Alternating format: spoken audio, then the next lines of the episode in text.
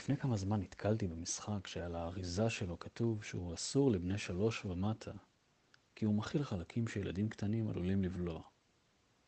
בצד השני של האריזה היה כתוב שהוא מומלץ לבני שמונה ומעלה. בין גיל שלוש לגיל שמונה יש מרווח של חמש שנים. שלושה מעגלים מצוירים למעלה. המעגל הפנימי מייצג את האזור הבטוח, איפה שלעולם לא ניפגע, איפה שאף פעם לא יבקרו אותנו. הכל צפוי ואין סיכוי שנירטב.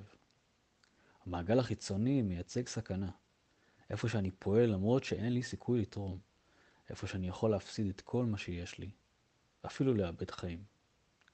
אם אתה עוסק בתיקוני חשמל ואין לך תעודת חשמלאי, אתה פועל באזור הסכנה. אם אתה עומד לדבר מול אולם מלא בלי לעשות הכנה, אתה עלול לסכן את המוניטין שלך. ואם אתה נותן משחק לתינוק, הוא עלול להיחנק. האזור שבין שני האזורים, מעגל הלמידה, הוא החשוב באמת. שם יושבת ההתנסות, שם יש מתח, חוסר ודאות, איפה שלא הכל ברור עד הסוף, וצריך לפתוח דלת כדי לגלות שיעור. שם הכישרון שלנו נמתח. אם הילד שלך בן שש ומשחק משחק שמומלץ לגיל שמונה ומעלה, הוא מותח את הכישרון שלו. אז יכול להיות שאסור לך לגייס עובדים כי אתה רק חבר צוות, אבל להחליף את הבוס שלך בחלק מהרעיונות, אולי אתה כן יכול, וזו הזדמנות למידה.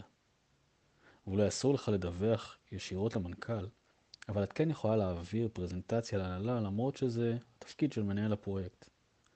בין מה שאסור למה שמומלץ, בין הבטוח לסכנה, יש מרווח עם הזדמנות ליזום רעיון, לפתוח, לפתור בעיה, לקחת אחריות, לקבל החלטה, לעשות משהו שלא מצפים ממך, גם אם זה לא הגיל שלך.